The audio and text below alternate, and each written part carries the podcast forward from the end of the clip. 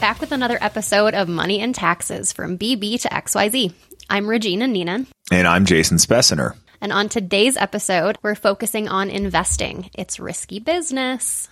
You don't get something for nothing, so you've got to accept risk to earn a return. And there are many levels of risk, or as Jason puts it, a spectrum. And it's everywhere. So, we're going to relay those levels of risk so you can find the level of risk that's right for you and your investments, whether they're at the bank or in the market. As long as they're not under the mattress, although, believe it or not, there's risks involved there too. Yeah. And Jason, as our director of investments, you deal with this literally every day, right? Yeah. I mean, the, the, the idea of a risk free investment kind of only focuses on the risk of loss right? It doesn't consider or th- even give any kind of mention to the risk of purchasing power as an example, right? So as we deal with inflation and see inflation kind of raging right now, it's a real good lesson in the purchasing power risk of the quote unquote risk free investment. So before we dive in and really talk about risk in terms of the generations, can you just take like a really uh, far away view, 10,000 feet maybe, and explain risk in its most basic sense?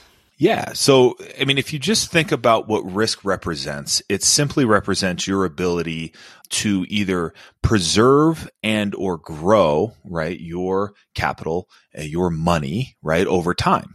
And so the spectrum of risk, as I like to think of it, is you have your risk of loss at one end, right? And so when you think of your risk of loss, you think about like, what is the riskiest thing you can uh, do with money? Well, if you take it to Vegas, you put it on red, uh, one spin of the wheel, black pops up uh, uh on the board, and you've lost all that money.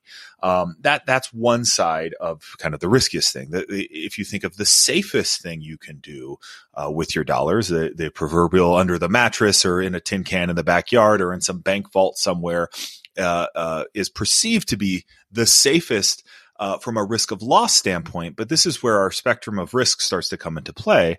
It's simply that once you have eliminated a risk of loss, you've introduced uh, risk of of inflation, risk of purchasing power uh, uh decreasing, right? And so it comes into a whole other place where if you're not balanced in your risk taking, you end up with a very similar sort of thing where your loss at that point then just simply becomes you just don't have enough money or as much money to uh, acquire or purchase or spend the money on the things that you uh, either need or want to.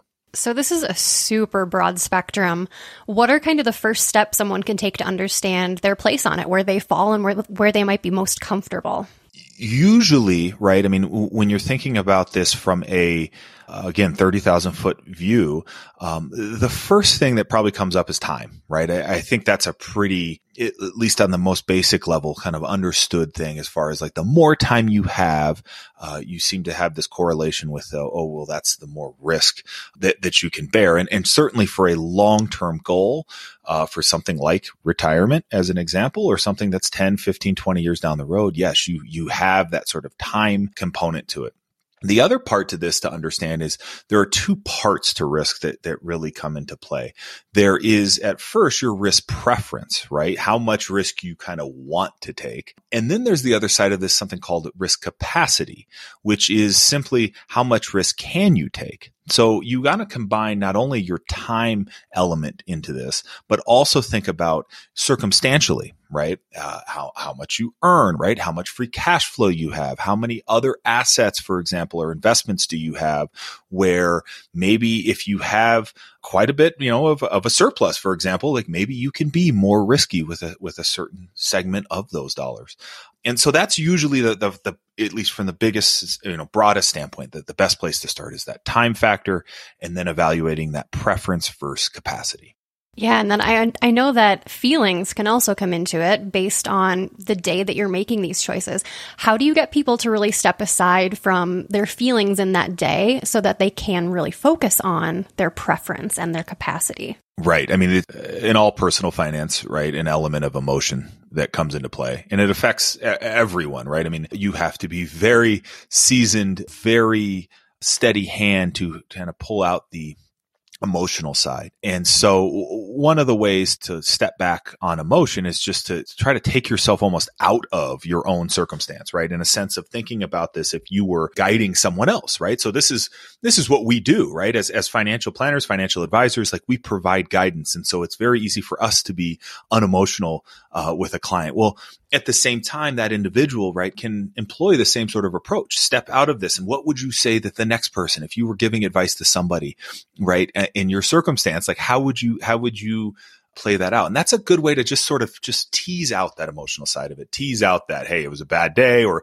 the market's sold off. And so I'm really scared of uh, making this investment and it helps you just kind of have that almost that somewhat eh, you know empathetic approach in a sense for for your own self. Absolutely. That's huge because you know you're not making investment decisions based on today. You're doing this for your future self however many years that is down the road let's go ahead and switch gears. Let's talk about baby boomers. How can they best approach risk knowing that they don't have as much capacity because maybe they're in retirement, approaching retirement, um, and they don't have, you know, decades to keep their investments invested basically. Right. I mean, time horizon wise, for somebody nearing that retirement age, right, your first use of dollars is going to be obviously much sooner.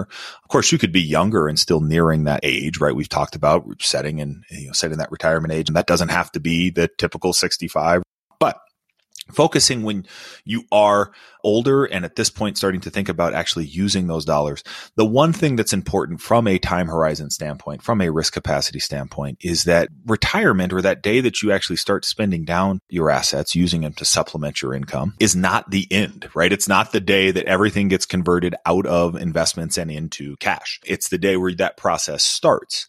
And so realistically, your risk tolerance, your risk preference and your risk capacity, right? Although all three of those things, tolerance and preference are pretty closely related. Capacity is, of course, the thing that, that is just the, the other factors involved.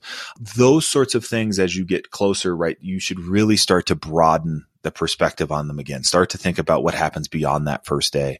And so, yeah, while you might start to see this sort of gradual decline in the amount of exposure to things that maybe move up and down a little bit more frequently on the investment side it's not an all or none sort of proposition and it shouldn't be because there is a, a, lifetime of purchasing power that you will still need to account for once you hit that retirement or that longer dated goal. For sure. And then you have the flip side of that where um, maybe some older baby boomers who are, you know, really well set. They have everything that they need to meet their, you know, daily, monthly, yearly goals for a while who have some pools of funds that are still in really risky investments because maybe they have some estate planning goals to pass that on to a future generation and that person's very young.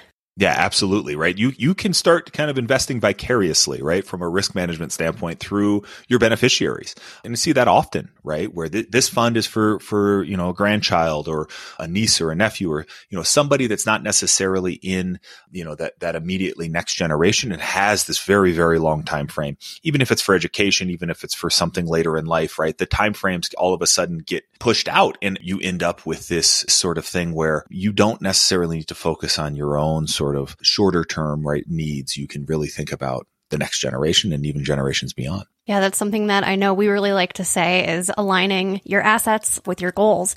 And if your goals aren't for you, that's where that really comes in.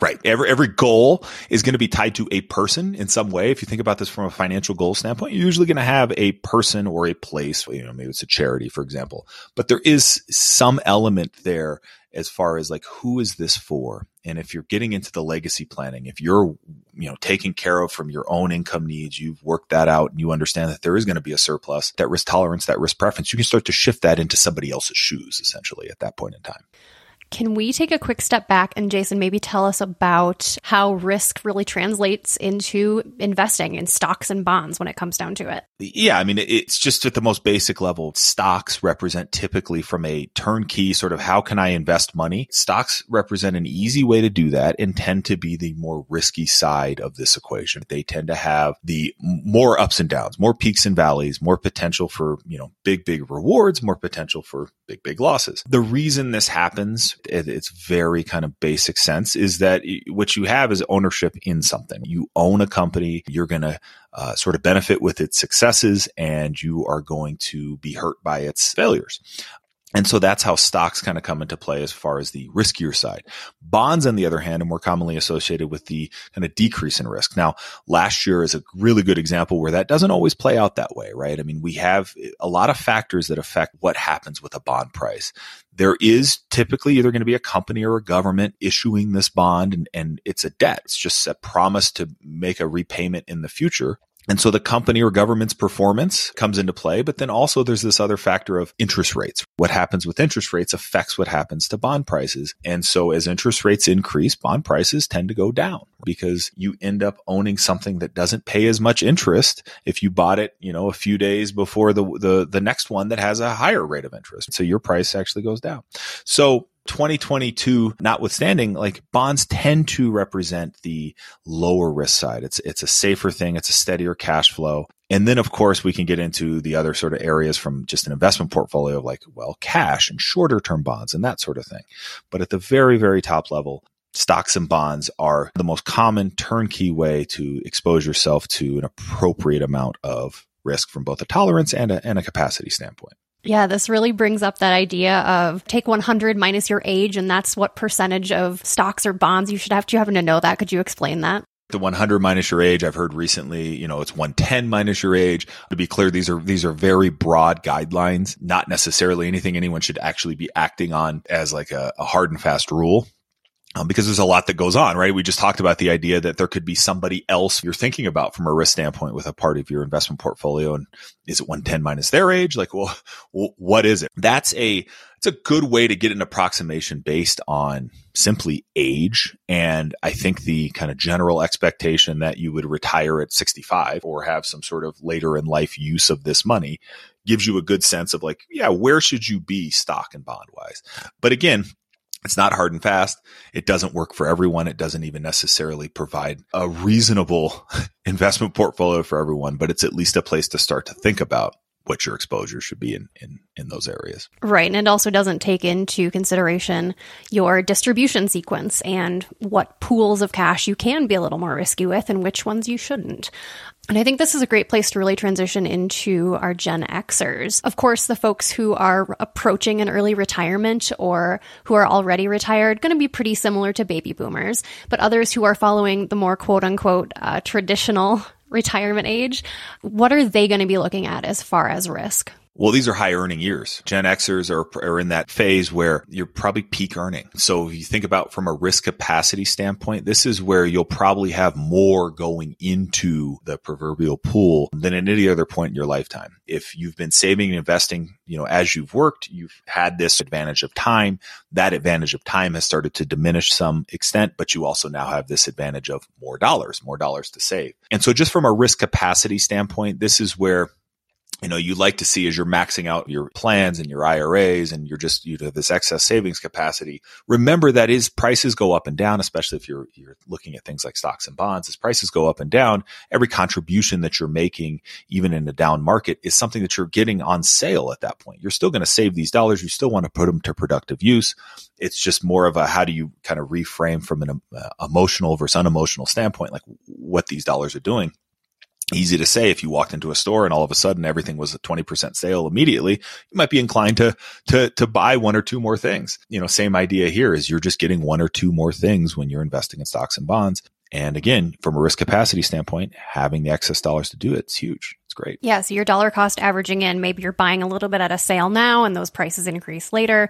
So you're not getting quite as great of a deal but it's going to average out to probably be probably be pretty good for you. And Regina, I just heard some jargon there. Do you want to tell us a little bit more about dollar cost averaging on the cash flow side? Yeah, you know, I thought I could sneak that past you with my my little explanation there. Basically what I was saying, if you buy into the market on sale at one point when the market's down, stocks are a little less expensive.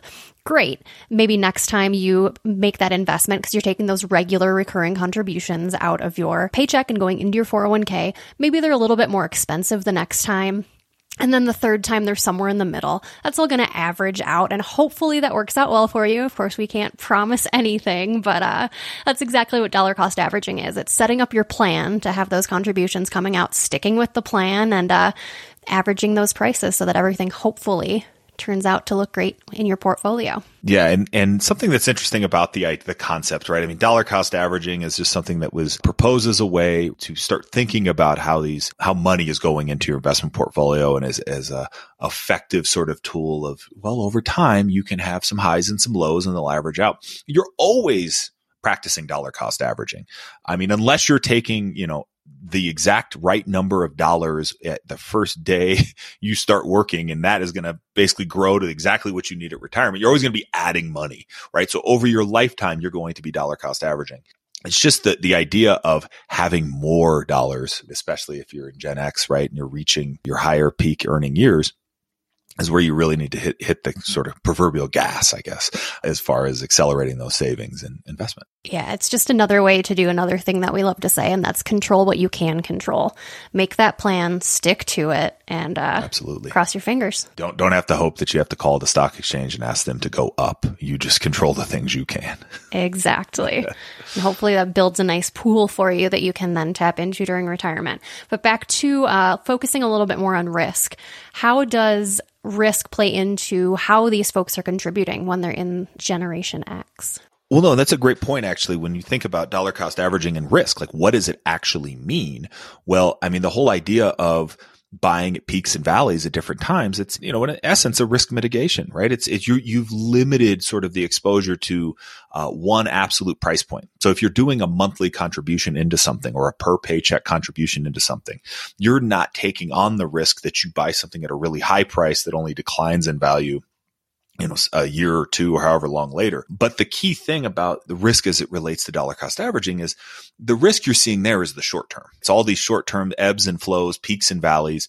The long term, getting over that 10 and 15 year window. And even if you're Gen X and you're thinking about a retirement that's approaching, and let's just say in that 10 year period or maybe a little longer, these short term peaks and valleys, the risks of prices declining actually represent opportunities. I mean, that's the way you got to think about this as far as making those purchases is that these these sort of on sale moments they're the opportunities. They're not necessarily the actual risk. The actual risk is again that for some reason that decades down the road you have a lower price than what you purchase something at today which is which is much more unlikely than in the short term. Isn't the average stock market return somewhere around 10% and we're going to get to the kind of compliance issue of uh, you know what are we quoting here for stock and bond returns and this and that. But let, let's just say yeah high single digits low, low doubles as far as like long long long term 10, 15, 20 year average annual returns, yeah, you should be approaching and expecting that in time. And of course, history doesn't always repeat itself, and we're not promising that it does. That's right. There we, we can go. always hope. One more thing for our Gen Xers. This is a time since they are in their high earning years, maybe contributing quite a bit to their employer retirement plans, makes it really important to check in on risk to make sure that you're invested appropriately because you're having the larger dollar amounts going in. Can you speak a little bit to that? As far as how you evaluate where things are at, yeah. I mean, I like to think about how you evaluate risk. I mean, there's dozens and dozens of way to do it, but think about it in terms of ultimate need. At the end of the day, if you, if you're forecasting, trying to tell the future a little bit, the best we can do is work with the data that we have. If we're trying to look ahead to see, okay, where are the needs going to be and what does it take to get there? What is it going to take? Like either how much you're putting in or how much return you're earning. Just looking at those two things relative to one another, where you're today, where you need to be and using that as a barometer for how much exposure you should have to any one particular thing. But what I'll say is the, the approach of saying, okay, well, if, if in 10 years I need, let's just say a million dollars and I have 500,000 today. And so I'm halfway there and I'm just going to plug away and just keep saving so that I can get that next 500,000 and just assume that it will never grow and never do anything. W- what you end up with is where you've lost the opportunity to potentially keep up with purchasing power and keep up with the kind of growth of costs of, of goods and services. And so it's not often enough to just say, okay, this is what I have now and I would need to protect it because again, the risk that you end up seeing there is again, that loss of, of being able to actually buy things. So there are a lot of ways you, you'll see different surveys and tools and you can go through, I think any, any investment, you know, house or brokerage out there will give you a quick risk tolerance assessment. We use a tool called Riskalyze, which would allow you to understand this risk number on, on a continuum, a number between one and 99 and where does that relate to how you're in investing in your portfolio now. So there's just lots and lots of ways to evaluate it, but it, the, the essence of it ultimately is where you're at today, where you need to be, like with that needs based assessment that helps you guide you as far as like how much risk you should ultimately take. Yeah. And that's, like you said, really needs based. So as we get more into millennials, Gen Y, they have a little bit more time. So how can they maybe take on a little bit more risk because they have the benefit of time? Even if they're maybe not quite as risky? How does that play in for this generation?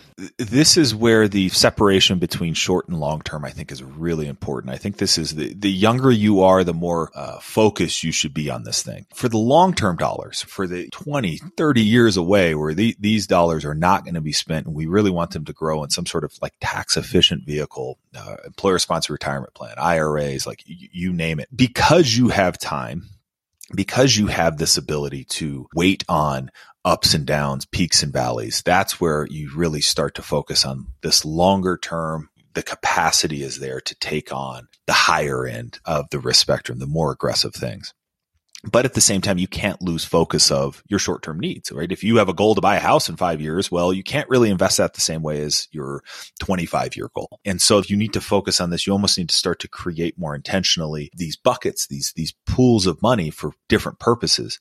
And so, yeah, like I, I think more the, the younger you are and the more in that phase of house, car, family, all of those things, you really need to focus a lot on, on that separation. I feel like at this point it becomes a lot less on that stock bond breakdown and more on the goals those time horizons for each specific goal. And then we get into percentages of stocks and bonds within each a little bit more and see how those kind of grow and mature as our millennials will go into um, the ages that Gen X is right now and then reach the, the years that baby boomers are in now how does everything really morph for them? What have you seen as as people have grown older that have worked with you? Well, I mean, attitudes as far as attitude towards risk, preference, tolerance, almost always it just happens. You get a little older, you start to see the finish line a little more clearly, and you start to think about risk as as this big scary thing, and you're only thinking of typically the risk of loss, not the risk of purchasing power. I see that a lot, and so purchasing power risk, that exchange uh, between the two things, like making sure that you're mindful of that transition that's the, probably the, the bigger shift is just recognizing that time is going to sort of take care of the element of your, your attitude and your preference for risk. It's starting to, to grasp and understand the difference between risk of loss and purchasing power risk. That is really the bigger overarching theme here. And so you, will notice that the younger you are, the, the longer you think you have, which most do from a saving standpoint, the, the more apt you are to take those bigger sort of risk of loss positions or, or investments. And the closer you get to actually using it, it just happens that it's natural to think like maybe I shouldn't be subjecting myself to as much risk of loss, even though we know that's not the the ultimate finish line. It's just the sort of the beginning of the last stage of the race. Taking that into perspective, it doesn't mean that everyone in Gen Z should just be super, super risky because they have the benefit of time. Can you tell us a little bit about how somebody who maybe has a lower risk tolerance in Gen Z can still, you know, be a little bit more aggressive without feeling like they're being overstretched? Yeah, I, I think that's coming back to that idea of the uh, separation of or designation of different pools of money and what, what it's being used for. Taking care of those shorter term goals first. So if you're feeling like, yeah, stock market looks scary, uh, you know, whatever it is, real estate's, eh, I don't know. Or, or, I mean, you could just go down the list of various things you can invest in but start to think about why you're putting those dollars away. What specifically is it for? Is it, is it to have dollars for a home? Is it to pay for maybe a master's degree? Or you could just come down with all these uses. And as you start to separate them and you start to sort of uh, silo off those savings, sure, you can, you, yeah, something you need to have dollars within the next one, two, three years, you're not going to want to take a ton of risk. You're really going to want to be pretty close to the vest with that.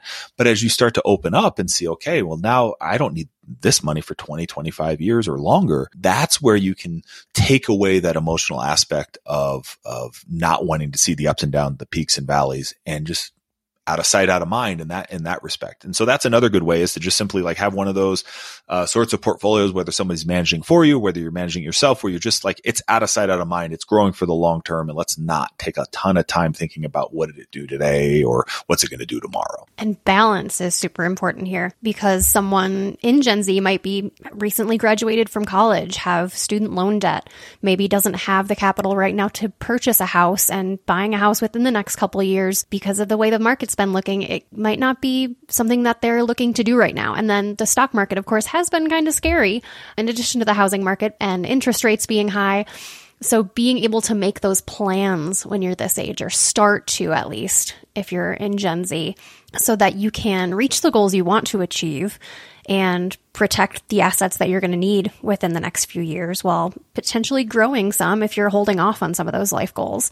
Jason, can you expand upon that a little bit more and explain where they might fall along the spectrum of risk, being that they have kind of different risk pools almost? I mean, well, if you think about risk capacity and risk, risk preference, I mean, risk capacity for a longer term goal, the younger you are, is pretty high. Capacity from a, I'm not touching this money in 20, 30 years, you've got a lot of it. Uh, your risk preference may be non-existent. Like you said, you could be faced with student loans. You need to make those payments. You may be seeing a housing market that's just a little too hot to, to want to make a purchase into. And so that risk preference might be down as, as you look at like what the stock market did in the last, uh, uh, last 12 months or in 2022. So your balance as far as like what you need to do is go back to laying that foundation, having that emergency fund and that opportunities fund and having those pieces in place so that you're protected from the most basic financial calamity and then with the surplus, with the excess, where are those dollars going to be the most productive for you? Sure, paying off student loans is, is very likely to, to help with, with future cash flow, but it maybe doesn't necessarily start any seeds for actually growing an investment portfolio, right? So you need to, to work between those two things and use effective strategies to live within your means and also save and invest for the future for a longer dated goal or, or objective. That's where it kind of all wraps together, where you're you're making a budget so you can make sure that you're making ends meet. You're also starting a plan for savings to mm-hmm. uh, set the foundation for your future. Always keep that emergency fund no matter what. Also making sure that you know you can make rent next month. Um, it can be a lot. So, like I said, a little bit more where where budgeting comes into managing your own risks within your day to day cash flow. Oh, the budget. Yes, that's right. I had to sneak that in there, of course. But no, I mean, from today's takeaways for sure, just remember risk is everywhere. It is, it is whether it's risk of loss or risk of future purchasing power decreasing. They are still both risks. There isn't a way to avoid inflation risk or investment risk universally. It's just, it's not a thing that happens. Yeah. And risk affects different generations differently. So folks in different generations have to take different approaches to the same risks and really build in their own risk tolerance. And finding that right level of risk that's there for you as far as like, what is your capacity versus your preference? And they may not be in line, but really recognizing that your capacity should be probably the greater driver of how much risk you take. Like how how your circumstances play out gives you a really good guideline, not necessarily the preference, which can be a little bit more emotional, of course. That said, if you have an idea for a future podcast episode or if you'd like to share feedback on today's episode, reach out to us at podcast at fpfoco.com. You'll also find the email in the show notes. Thanks for listening today. We'll be back soon. Jason Speciner and Regina Neenan are investment advisor representatives of Financial Planning Fort Collins, a registered investment advisor. The information in this podcast is provided for general educational and entertainment purposes only. It may not apply to you or your specific circumstances and should not be considered financial, investment, or tax advice.